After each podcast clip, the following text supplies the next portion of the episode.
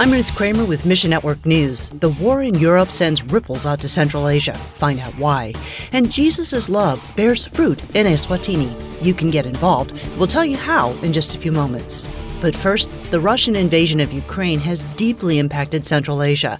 Many Russians and Ukrainians own companies in Kazakhstan and Kyrgyzstan. Russian is the common business language.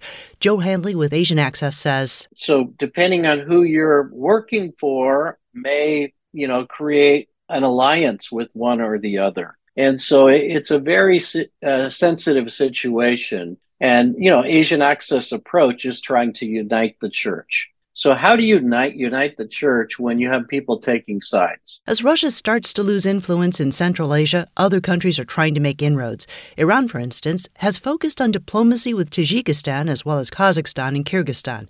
The region's position between the EU and China sets it up for further conflict as outside forces grab for power and influence, ask God to strengthen the growing church. To really extend the reach of the gospel in places where, you know, in Kazakhstan's case, it's pretty open. Kyrgyzstan, it's a little more challenging. But nevertheless, the, the need for building up the leaders of the church is immense. So that's the status as of now. We plan to go back in early 2023 Next, large scale riots targeting Indian Christians barely made a blip on the news radar.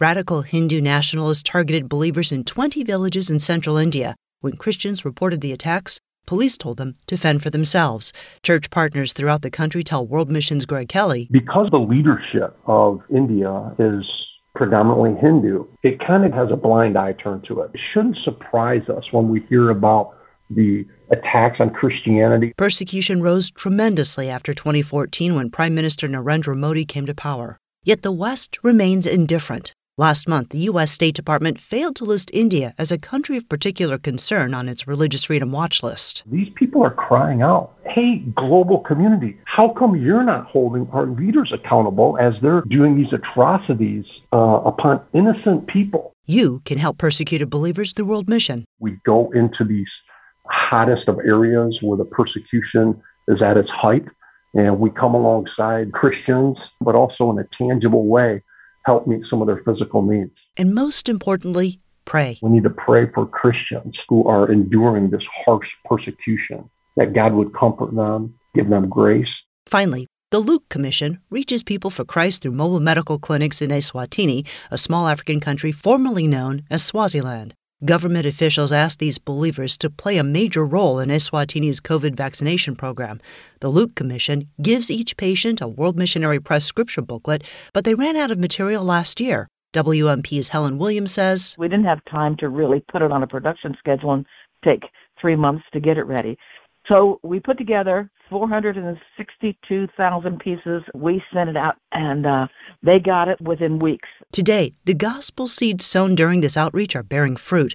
Partners at the Luke Commission tell Williams As we've been able to share the good news of Jesus Christ, others have come to know him more deeply and more intimately through the material. We want to thank you so much for the beautiful way you continue to love and support the Kingdom of Eswatini with the wonderful WMP scripture booklets. WMP is preparing another shipment for Eswatini right now. It'll be a 20 foot container with about uh, 765,000 pieces of material in English and Siswati. Uh, it's on the floor now to be shipped out in maybe a month. When you help cover the shipping costs, someone gets to meet Jesus.